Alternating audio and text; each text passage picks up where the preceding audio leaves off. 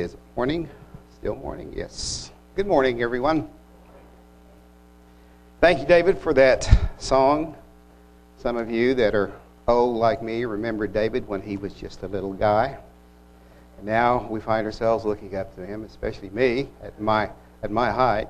Even Chuck, I remember when he was just a little guy, too. Let's see, uh, I remember when I was a little guy also. So It's good to see you all, that you made it out. You know, as we go through the sermons uh, on the Feast of Tabernacles, uh, sometimes there's a theme that emerges that kind of defines what the uh, feast at that location is just about.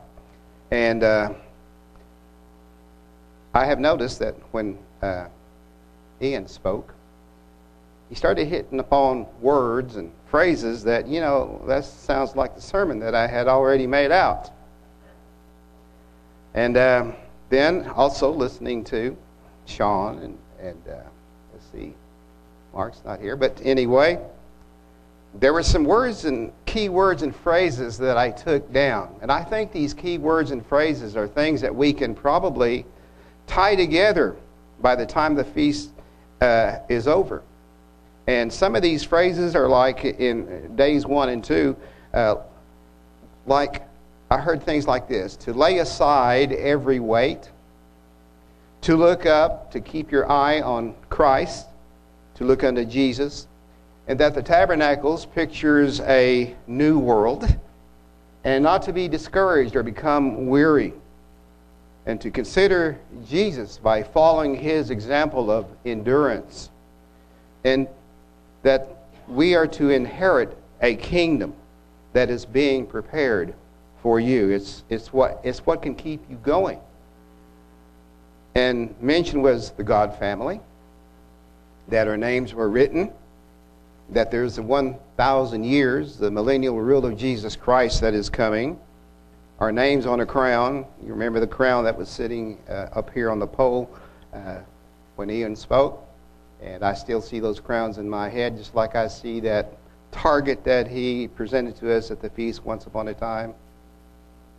I forgot what the message was about, but I think it was keep your eyes on the goal. And also, uh, was it last year that he had this airplane or something up there hanging? Pretty good at giving you visual examples. And so, some of these phrases and some of these words you can only picture in your mind.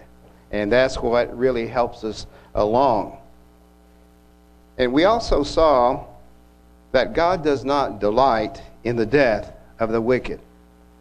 And the next messages that we heard was the kingdom plan, about the kingdom plan that was titled, and that we're going to meet Christ someday. That Christ is the cornerstone of our faith, of our belief, of everything that we say and do while we are in this temporary tabernacle, this tent that's wearing out. And that the day of the Lord is coming and that living waters shall flow. And we heard about God's plan that began in the Garden of Eden. That God, that God is in charge and that we are a chosen generation, chosen to be a part of that kingdom that is to come as kings and priests and saints uh, to judge the world.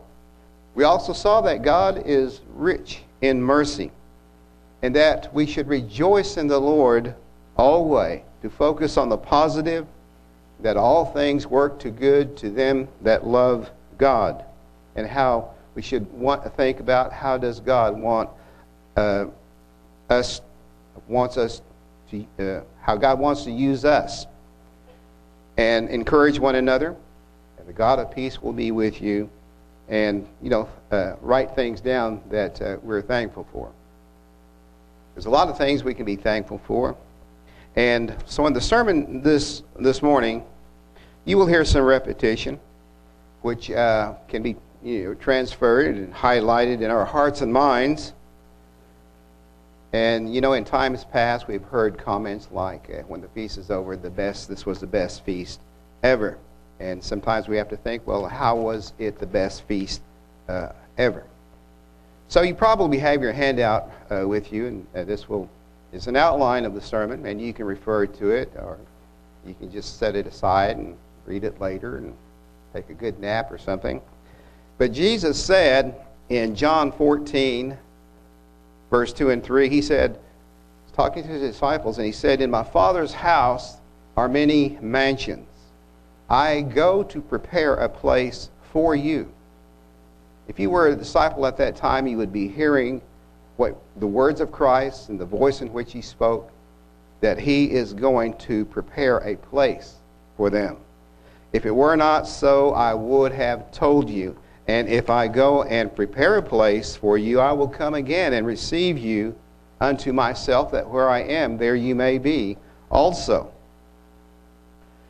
John 17, 17 tells us, Thy word is truth.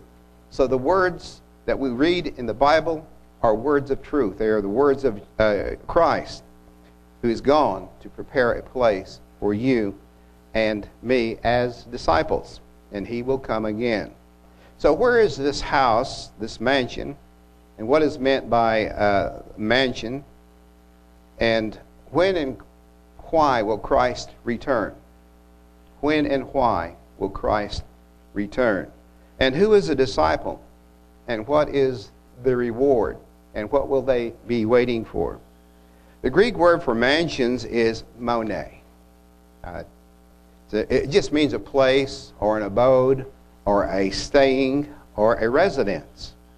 So Jesus was telling his disciples about a place, a house in the family of God. And there are many of these mansions, many, kind of like the stars that we see in the sky. Only so much that we can see, but there must be many, many stars. So this reservation this place that is being prepared is being held in your name. Just like when you make a reservation to attend a feast. You know, you sign up and, and you know it's going to be there when you, uh, when you go. It's being held in your name. So these faithful disciples, like those named in Hebrews 11, they have yet to receive that reward or that promise of everlasting life. But who are his disciples? You can look around the room and you can see who some of those are, who the disciples are. But was it just those 12 to whom Jesus was telling about these things? Who, who he spoke to in, in time past? Does it include you and me? Or, you know, present disciples? It sure does. Because we have committed our lives to follow Jesus Christ and abide in his word. So, this promise of the Savior has been passed on to all of us, to all of those who read this and who take heart and believe in these words. So, it includes you and me. And Jesus has gone to prepare a place also for you and me. Sometimes when you think about that, and, as I was just now reading that, it, it gave me chills. Because there is a place being prepared for you and me. So everything he has spoken is going to come to pass in due time. And for believers in the time of Christ and uh, modern believers today. In John chapter 8 and verse 31, we know that it is meant for anyone who believes in the word and the truth of Jesus.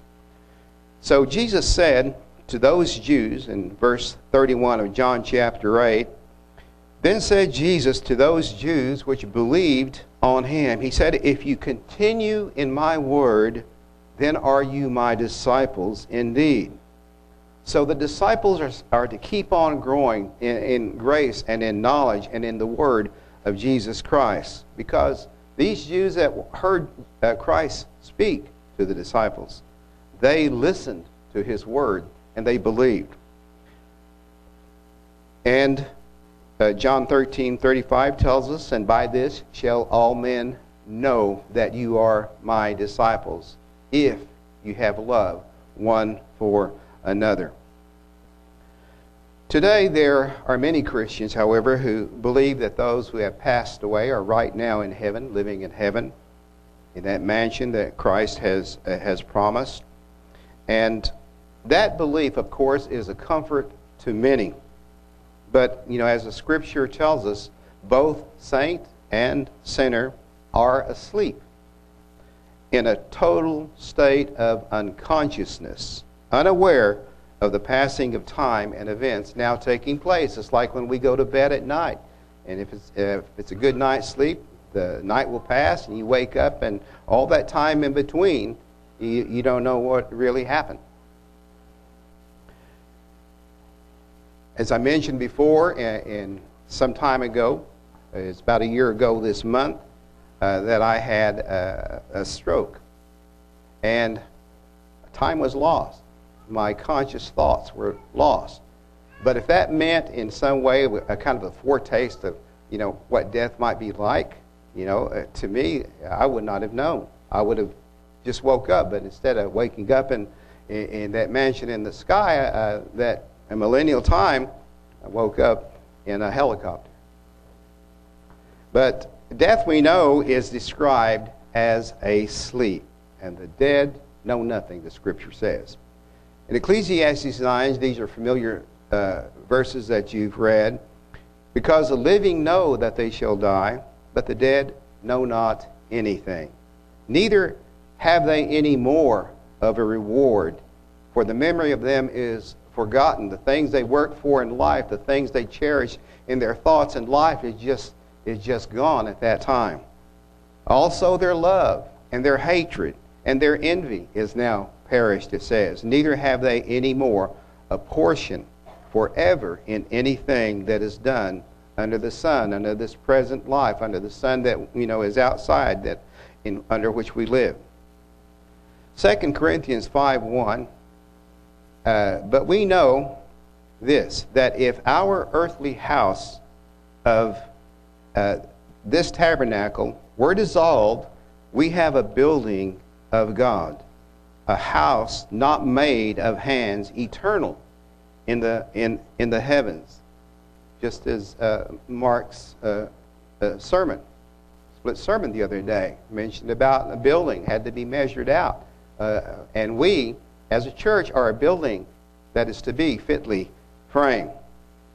Paul had referred to his body in, I think, back in ch- uh, chapter 410, where he said uh, that his body was wasting away. And he compared it uh, to a worn out earthly tent. Years ago, you know, a lot of us went down to Big Sandy and we took our tents or we took the trailers. We took a trailer the first time we went to Big Sandy, and I doubt anyone still has their tent from, from, from that time. But, and traveling, I uh, went to Eufaula the other day, and traveling along, uh, there were trailers, you know. We used to see uh, a lot of trailers, and you'd wonder, well, these people must be going to the feast because it was that time of year. But they were going, and to come to understand just what the Feast of Tabernacles is all about. That we live in a temporary body. But 1 Corinthians chapter 15, 34 uh, to uh, 54, it tells us that we're going to be given a spiritual body, which will be our heavenly dwelling. When you look around at the powers in the universe, e- even you know the ceiling where you see uh, this light glowing. It's something that we have yet to really grab hold of when we become a spirit being, and that's what we uh, that's what we're looking toward. We may groan right now through the various trials and temptations and pains and things of that sort. But then there's going to come a time when we are going to laugh and rejoice. Rejoice in the Lord always. Eh, when things begin to look bleak, like the message Sean gave, to rejoice in the Lord always. So, no matter what, we have to keep our eyes on the life to come when we, the living, and when we, mortals, will exchange our body for a perfect and eternal one. So at the return of Jesus Christ, at the resurrection, at the last trump, the dead in Christ are going to be awakened out of their sleep. The dead in Christ will rise first, and those who are alive to see him at his return, at his second coming. Years ago, I always thought, well, I'll be around to see that. But uh, that was back in 1972. And uh, he has still yet to come to me in my life. But that's okay. You accept that thing, you still patiently wait for it because we know that as long as we have a message to give to the nations, as in the song that we sang, we can leave it to uh, the younger people so that they can carry that message on. It's an ongoing message that we read in the scriptures. So Christ has yet to come.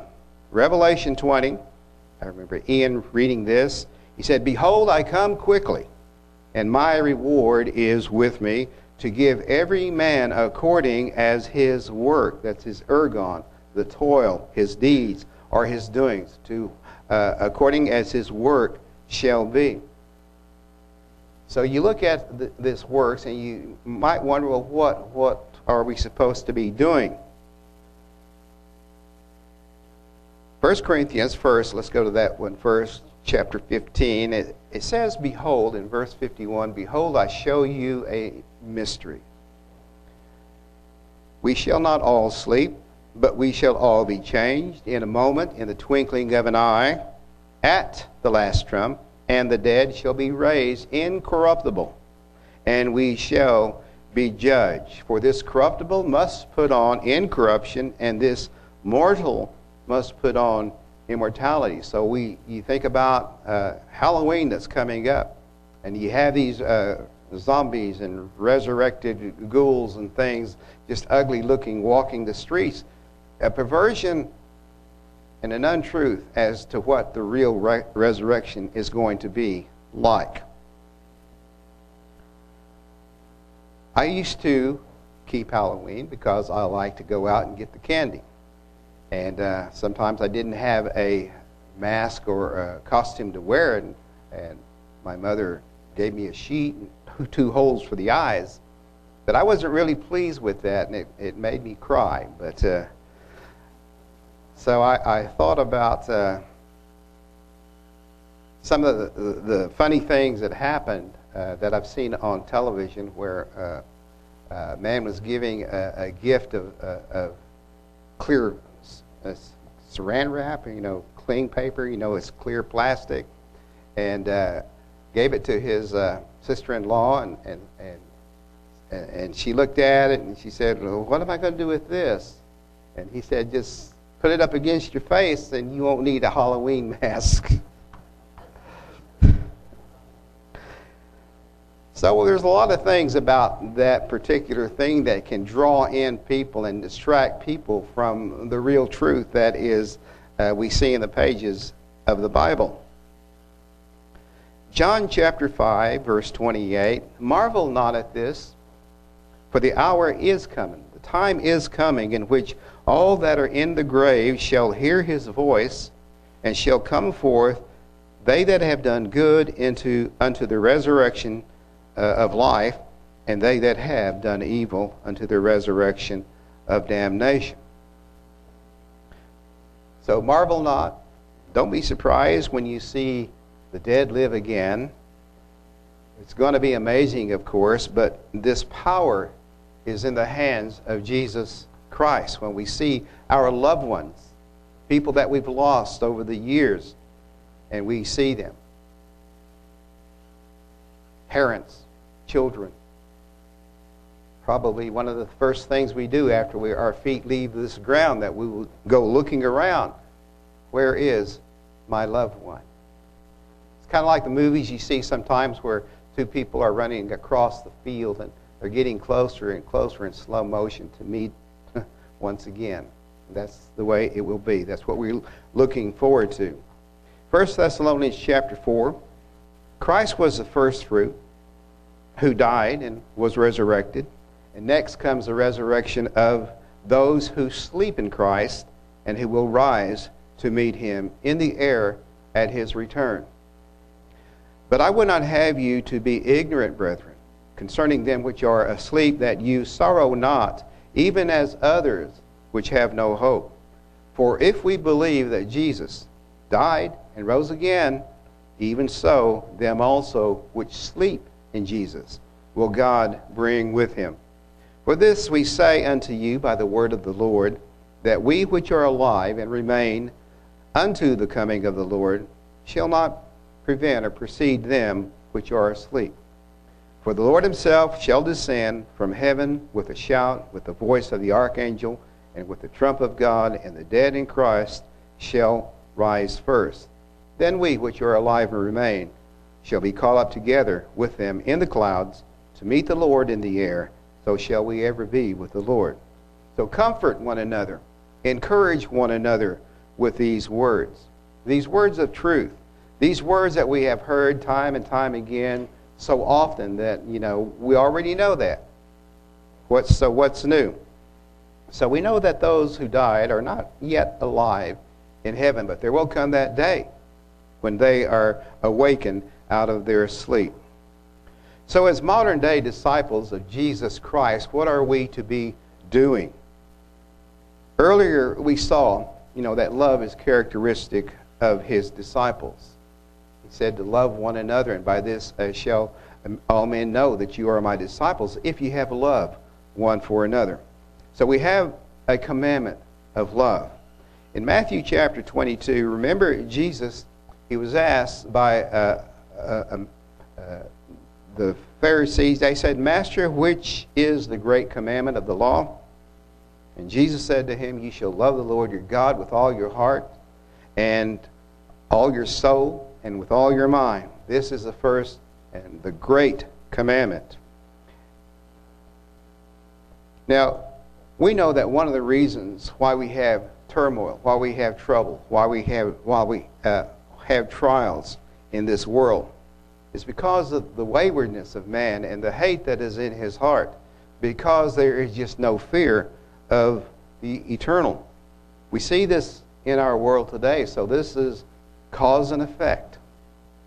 As a result, as a result, the way of peace man has not known. That's because, in verse 18, there is no fear of God before their eyes. All right, that's verse 39.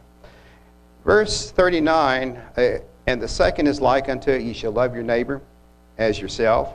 And on these two commandments hang all the law and the prophets.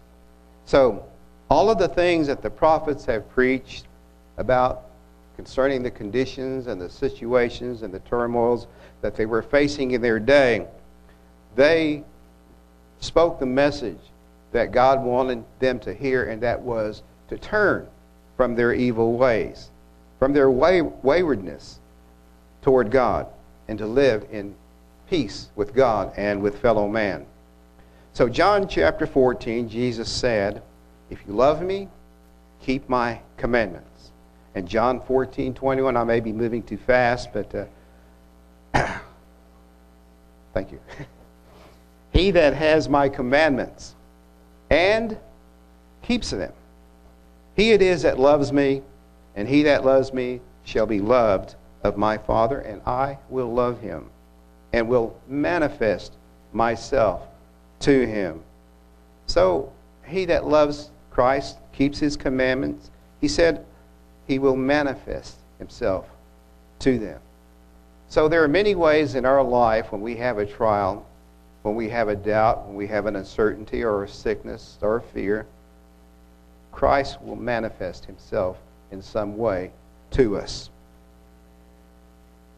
Now, in the book of Proverbs, we see that the fear of God is the beginning of wisdom. That is the beginning of knowledge, but foolish despise wisdom. They, in other words, they disdain knowledge and wisdom. And we read that wisdom is better than the weapons of war. The deep spiritual thought that we have to apply to that. But John chapter 15, verse 10, Jesus said, If you keep my commandments, you shall abide in my love, even as I have kept my Father's commandments and abide in his love. So, obedience to the Father is the same for a disciple as it was for Jesus Christ, who set the example of obedience. In Matthew, we read of a, of a man who came to Jesus, and he said, Good master, what shall I, what good thing shall I do to inherit eternal life? And he, uh, Christ said, If you will enter into uh, uh, the kingdom, keep the commandments. And then Jesus went over them. But, you know, that the man could just could not give up his wealth. We read in Matthew chapter 24 that there is a time coming, and it's growing every day, it seems, that the love of many shall wax cold. He said over in Matthew, the reason, because iniquity shall abound, the love of many shall wax cold. Revelation chapter 22, uh, you know, our time is our life. I heard that in a sermon uh, a long time ago down in Big Sandy, and it's it, it's it kind of describes what life is. It's it's our time. It's one of endurance, patience, and faith, and and love, and, and labor, which are things that are spiritual that are sometimes to do in this physical world. And he wrote to the angel of the church of Ephesus. He said, I know your works, I know your labor, I know your patience, how you cannot bear uh, them which are evil. And you have tried them which say they are apostles, that is, you know, uh, false teachers, false uh, preachers, uh, and prophets, and you know, and the like, and have found them liars, because you're not speaking the truth as it comes from the Word of God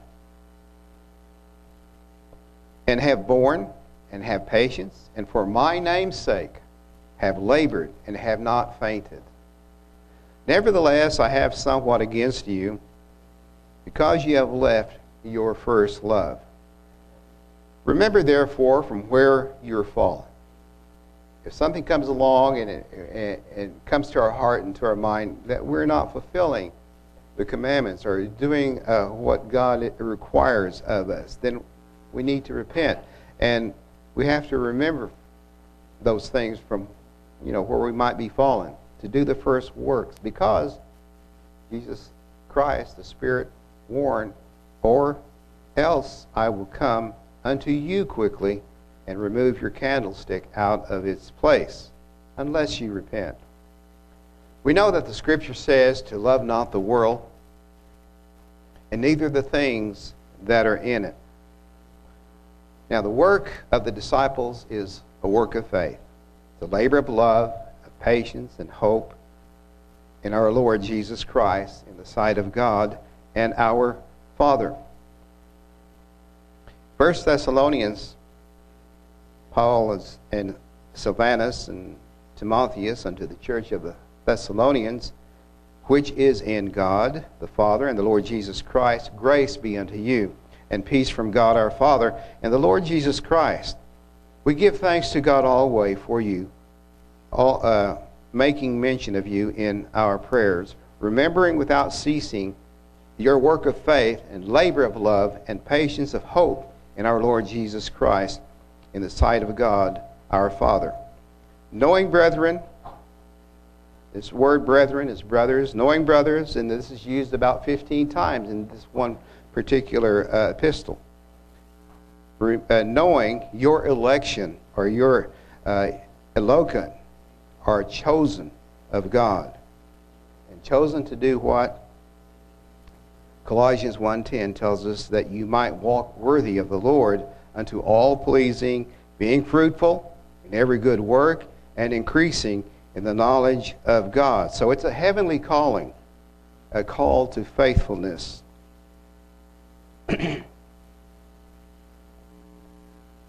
Rick, uh, when we reach about 50 minutes, uh, shine a light or something over here so I can begin to wrap it up because I have sometimes have a tendency. Uh, I, I, like to go below that amount, but uh, oh, it's already on. Just kidding. Hebrews chapter 3, wherefore, verse, uh, wherefore, verse 3, holy brethren, brothers, partakers of the heavenly calling. That's what we all are here for. We're partakers of the heavenly calling. That's why we're here at the feast. Consider the apostle and high priest of our profession, Christ Jesus. We heard, you know, the high priest, he's our high priest uh, in, in the prayer that Steve made, who was faithful to him that appointed him, as also Moses was faithful in all his house. For this man was counted worthy of more glory than Moses, in as much as he who has built the house has more honor than the house. Every house, for every house is built by some man, but he that built all things is God. And Moses verily was faithful in all his house as a servant for a testimony of those things which were to be spoken of after. But Christ is a son over his own house, whose house are we. If we hold fast the confidence and the rejoicing of the hope firm unto the end, and that's something that's going to ebb and flow throughout our life, throughout the trials and troubles that come, come our way. Verse 7 Wherefore, as the Holy Spirit says, today if you will hear his voice, Harden not your hearts as in the provocation, in the day of temptation, in the wilderness. Things can go against us so strongly that it just hardens our heart that we sometimes just don't want to hear any more spiritual things. We want sometimes may want to give it up. But harden not your hearts, because we are provoked almost almost daily, it seems. When your fathers tempted me, proved me, and saw my works forty years. Wherefore I was grieved with that generation, and said, They do always err in their hearts, and they have not known my ways. So, like a father, like a parent who worries about children and, and the waywardness sometimes that children go, it grieves the parents. So I swear in my wrath, they shall not enter into my rest. Take heed, brethren, lest there be in any of you an evil heart of unbelief in departing from the living God. But exhort one another daily, while it is called today, lest any of you be hardened through the deceitfulness of sin. And we're to let no man take our crown. For we are made partakers of Christ. We are made partakers of Christ if we hold the beginning of our confidence steadfast unto the end. While it is said today, if you will hear his voice, harden not your hearts as in the provocation. Revelation 2, chapter 26, it says, To him that overcomes and does my will to the end, I will give authority over the nations.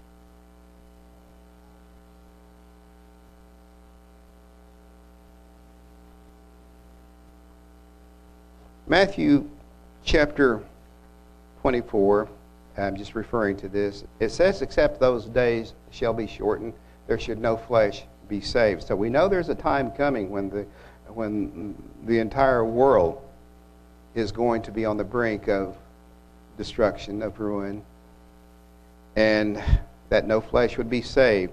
But for the elect's sake, those days shall be shortened. And there shall be signs or in the sun. This is from Luke 24. And there shall be signs in the sun, and in the moon, and in the stars, and upon the earth distress of nations, with perplexity, the seas and the waves roaring. All of these things that appear are, is going to cause quite a stir and puzzle. Men's hearts failing them for fear and for looking after those things which are coming on the earth, for the powers of the heavens shall be shaken. And they shall see the Son of Man coming in a cloud with power and glory, great glory. And when these things begin to come to pass, then look up and lift your heads, for your redemption draws nigh. So we're going, there's, what's going to happen are some very awesome sights in the skies above. People, nations, are going to come under extreme distress and be overcome with fear because they'll see these powers of heaven shaken.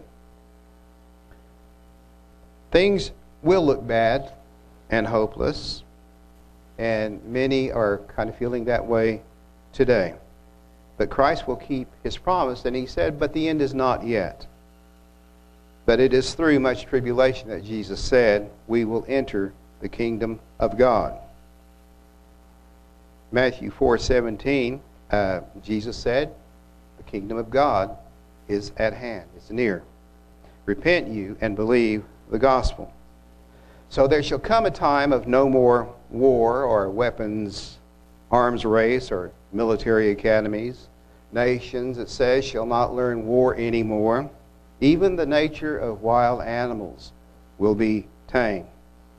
In Isaiah chapter 2, referred to in the earlier sermons, it shall come to pass in the last days that the mountain of the Lord's house shall be established in the top of the mountains, and shall be exalted above the hills, and all nations shall flow unto it. And many people shall go and say, Come and let us go up to the mountains of the Lord, to the house of the God of Jacob, and he will teach us his ways, and we will walk in his paths. For out of Zion shall go forth the law and the word of the Lord from Jerusalem.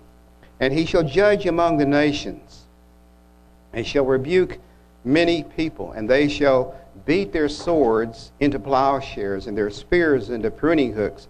Nation shall not lift up sword against nation.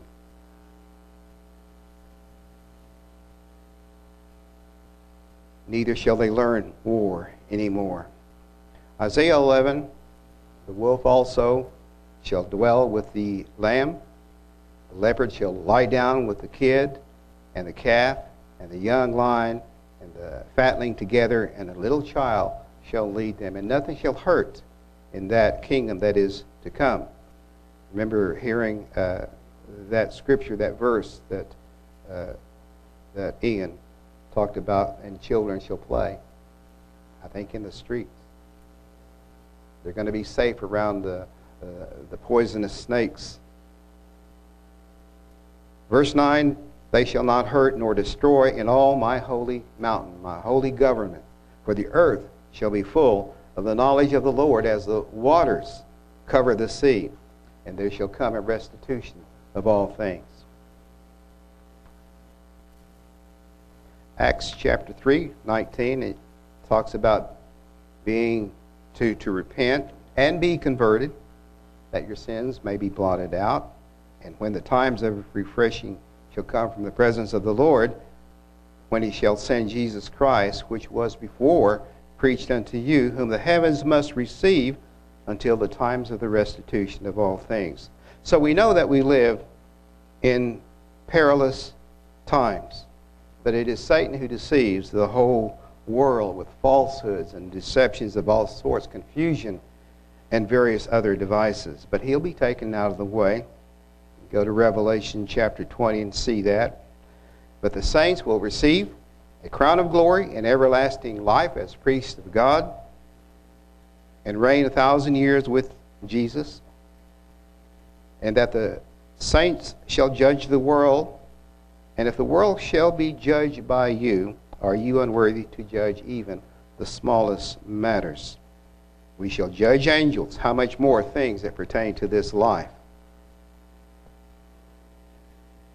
Revelation 3, he just says, He that overcomes I will make a pillar in the temple of my God. And like pillars that, that exist in the structure of a house, they are permanent stays that uphold uh, what is above them.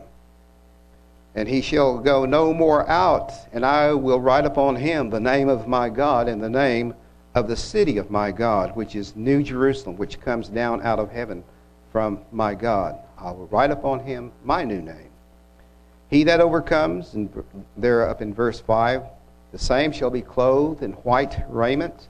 And I will not blot out his name out of the book of life, but I will confess his name before my Father and before his angels. So the prophet Daniel, you know, he, he foretold of that time, the time that will come when the saints shall possess uh, the kingdom. That they will be a part, that we will be a part of the family of God in that kingdom to come. So life is both a learning and a testing ground. And many of you have come through various experiences, losses, and tried in almost every way to the ounce, the last ounce of your physical and mental strength, but Christ has pulled you through. The memory of what he has promised and what he can do pulls you through. But we're subject to pain and sorrows and trials and tears and worries and constant trials. Sometimes the uh, trials just don't end. But the Lord is always aware of our condition, our situation. And we are called to fight the good fight of faith because that fight always comes when there's something uh, not normal that comes our way. And we read, you know, in, in the, about the seven churches in Revelation that had ups and downs and corrections to be made. So we have to overcome, keep our love toward God and toward neighbor, hold fast to that which is good, to what we have, because that promise of the crown of life and a place is being prepared for each and every one of us. In Daniel in Revelation 2:28 it says that he that overcomes and keeps his works he will give them the morning star. A star as a star that shines bright. Been interpreted different ways, but it's a star that shines bright. And a lot of people throughout time have looked and seen that morning star that it's referencing. Bright, outstanding right there in the sky. And that's the way that describes our change from immortal, change from mortal to immortality.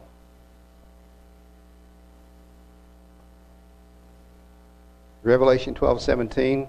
Here's the patience of the saints. Here are they that keep the commandments of God and the faith of Jesus, keeping Christ's works and uh, unto the end when they will be given authority over the nations. My reward is with me, he said, and he will come again.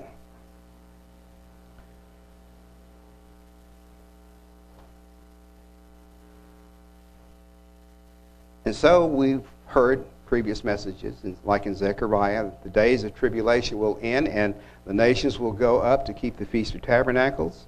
In Isaiah 56, it says that from one Sabbath to another shall all flesh come to worship before me, said the Lord. In Zechariah 14, Christ will reign from Jerusalem, and there will be you know 12 gates named after those disciples, and many will go in that day to learn of the Lord's way. So the disciples of today are forerunners of that time to come, learning things, growing in grace and in knowledge uh, of Christ, and following his teachings.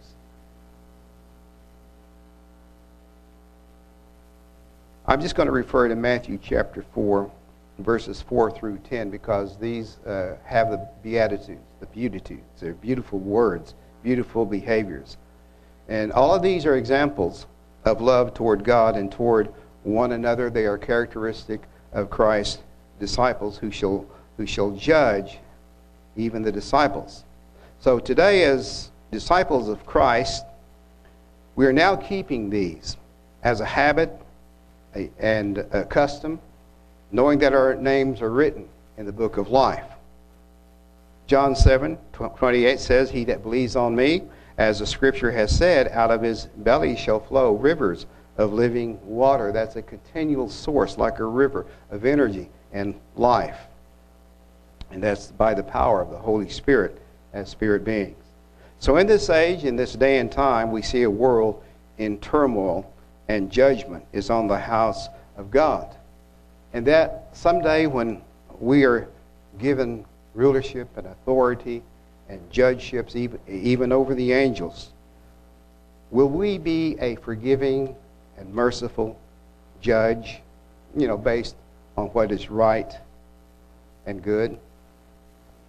There was a man who stood before a judge in California. A man was charged for killing a condor and eating it. The man apologized deeply said he didn't know it was a, a protected bird. And so the judge was feeling merciful, and he said he would forgive him. Just don't do it again. I won't, Your Honor, said the judge, and he began to leave. And uh, by the way, said the judge, what did the condor taste like? And the man replied, Oh, somewhere between a whooping crane and a spotted owl.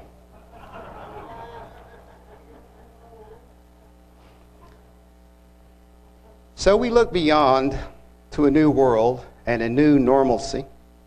The feast pictures that time that is to come. And that is why we should pray, Thy kingdom come and Thy will be done, done on earth as it is in heaven. Oh, this little joke that I told you didn't really happen. I just, just saw it. Uh, Jesus so has gone to prepare a place for you, and he will come again, and that wherever he is, there you may be also.